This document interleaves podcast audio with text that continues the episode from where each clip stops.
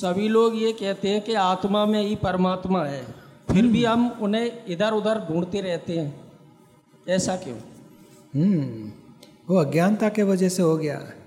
खुद सच्चा ये शब्द मालूम है, आत्मा में ही, आत्मा ही परमात्मा है, ये है, वो है, मगर आत्मा क्या है मालूम नहीं। परमात्मा क्या है मालूम नहीं। कहाँ है मालूम नहीं।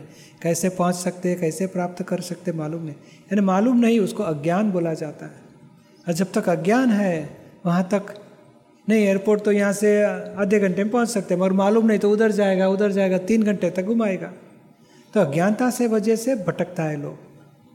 और ज्ञानी मिल गए, ज्ञान मिल गया सच्चा तो उनकी दृष्टि से चलो तो सीधा आधे घंटे में पहुँच जाओगे। तो ये भगवान सच्चा स्वरूप क्या है, ये नहीं समझने के वजह से तो तप करता है, त्याग करता है, ध्यान करता है, क्रिया करता है, मंत्र करता है, साधना करता है। कि मैं साधना करूँगा, आत्मा की प्राप्ति होगी।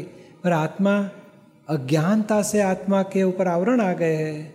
उसका अनुभव होता नहीं है। अज्ञान टूट जाए, ज्ञान हो जाए तो भगवान भीतर ही बैठे। क्रिया से नहीं मिलेगा और तपस्या से नहीं मिलेगा। आत्मा का ज्ञान प्राप्त करो।